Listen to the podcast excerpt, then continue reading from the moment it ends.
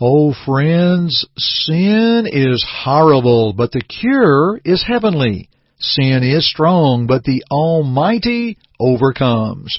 Let's look at the cure for sin today from the International Gospel Hour. Stay with us. Hi, this is Jay Webb for International Gospel Hour. For almost 90 years, Churches of Christ have proclaimed God's Word through International Gospel Hour. You are about to listen to another Bible based lesson with Jeff Archie of International Gospel Hour, starting now. I am bound for the promised land. Well, thank you to our Jay Webb and greetings to all of you. We appreciate you being with us today for our studies here from International Gospel Hour we hope today will be profitable. You know, we're reminded in Hebrews 11 and verse 6 that without faith it is impossible to please God. For he who comes to God must believe that he is and that he is a rewarder of those who diligently seek him. So may we seek God through our study today. You know, friends, in the whole of the creation, sin is the most horrible of all realities. There is nothing more offensive to God or disastrous in its consequences than is sin. However, in contrast to the anguish and horror generated by sin, the reality of salvation is inexpressibly beautiful, as God's nature must recoil at sin as it must also reach out in mercy to the lost. How about the words of David when he pled in 2 Samuel 24:14, "Please let us fall into the hand of the Lord, for his mercies are great." And as the psalmist David in Psalm 51 verse 1, Have mercy upon me, O God, according to your loving kindness, according to the multitude of your tender mercies, blot out my transgressions. Later, in Psalm 130 and verse 4, but there is forgiveness with you that you may be feared. And later, same Psalm, verse 7, O Israel, hope in the Lord, for with the Lord there is mercy, and with him is abundant redemption. In creating a being capable of sinning, God's nature demanded that he give man a fair chance to escape the penalty of sin. Genesis 18:25. In fact, God's cure for sin was part of His plan from the foundation of the world, Revelation 13 and verse 8. Let's continue our study about the cure for sin, but first, a few words about our work at International Gospel Hour. The quickest way to reach us is our toll-free number, 1-855-IGH 6988. You can request free Bible study courses, ask a question, or make a comment. Let us know where you hear our broadcast. The number is available 24 hours a day, 7 days a week.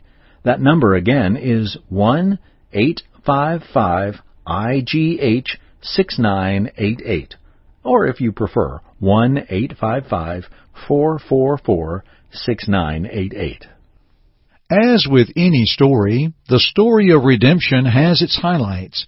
These areas of emphasis provide a framework to give understanding to the whole.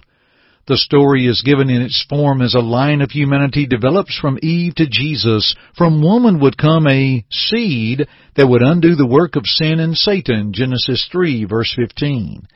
Sin most certainly needed to be defeated.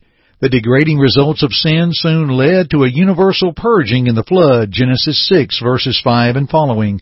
Soon after the flood came Babel and the need for God to impose division, Genesis 11, 1 through 9.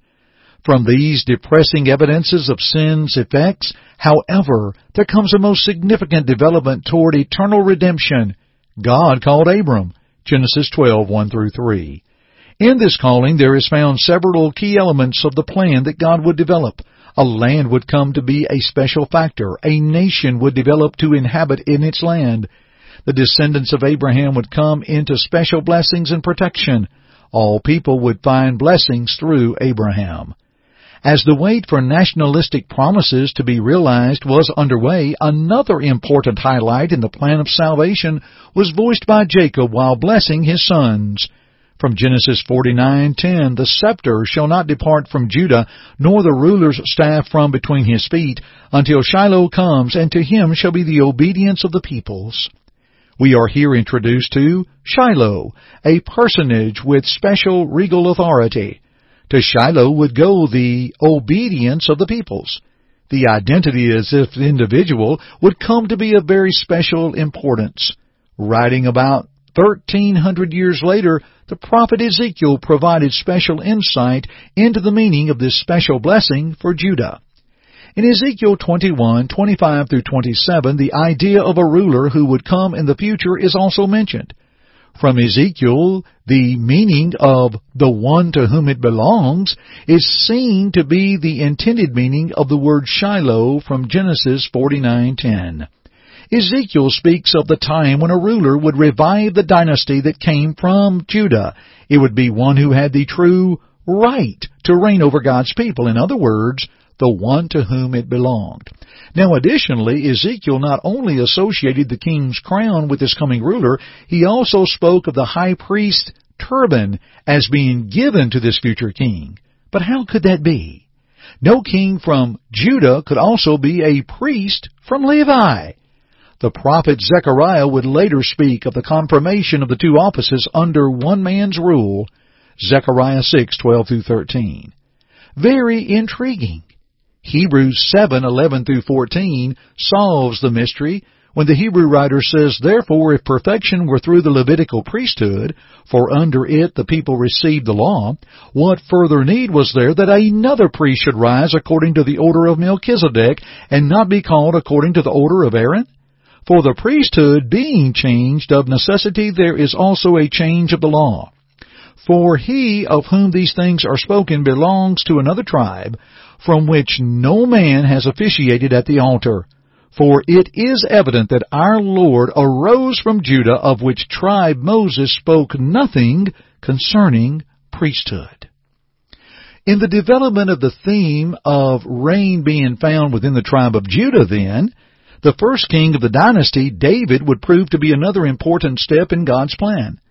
According to a prophecy from Nathan in 2 Samuel chapter 7 verses 12 through 17, one of David's seed would build a house for God and would establish the throne of his kingdom forever.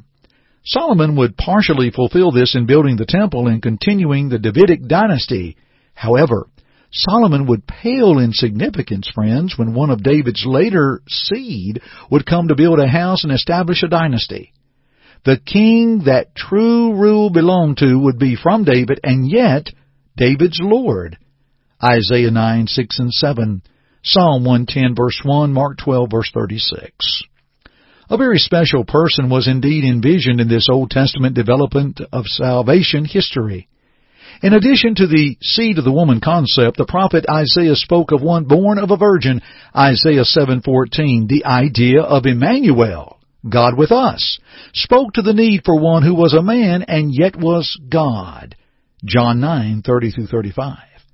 The plan comes to be seen as completely amazing in its scope, and yet no less a plan would have worked.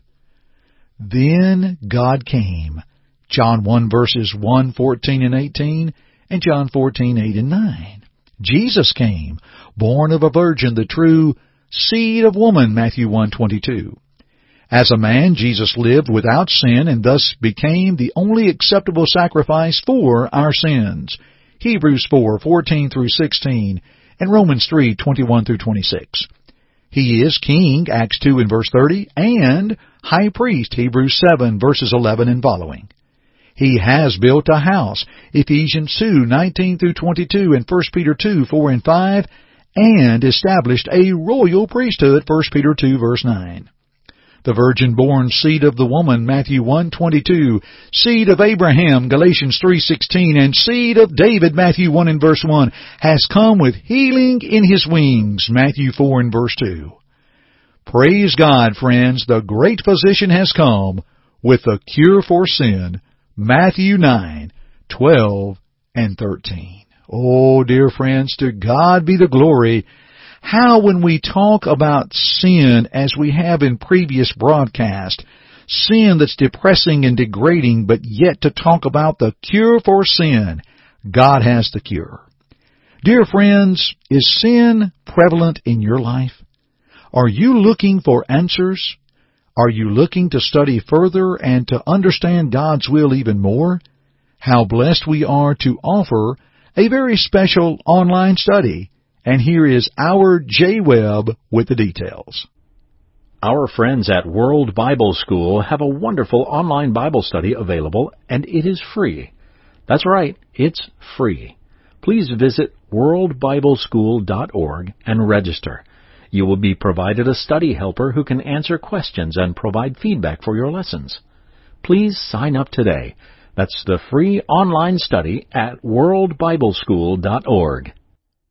Dear friends, the cure for sin is available, and we want to help you in your studies. Now, we mention our online study, and friends, we realize that many of our listeners uh, would love to have another online option. We have a free Bible course we make available by mail to you. So if you would prefer that instead of the World Bible School study, then contact us at P.O. Box 118, Fayetteville, Tennessee 37334, or better yet, call us at our toll-free number, 855-444-6988. I want to pause and give a special thanks to Brother Edwin Jones for our study today, courtesy of The Messenger, which is the newsletter of the Southeast Institute of Biblical Studies in Knoxville, Tennessee. Formerly known as the East Tennessee School of Preaching, we've turned back the clock to May of 1995 for a special issue dealing with the sin of man. How thankful we are that we can revive writings and teachings from the past and make them available at all times through the power of radio, internet, and recorded lessons. We are blessed to use this material here from International Gospel Hour and I really appreciate you joining me today for our studies. Join me again at another time, friends. Thank you for listening to the International Gospel Hour broadcast. I'm Jeff Archie, and keep listening. You Thank you for listening to our broadcast today. To God goes all the glory, and we hope that our study today will draw you closer to His Word to walk in His way. To listen to it again or other broadcasts, please visit our website at internationalgospelhour.com.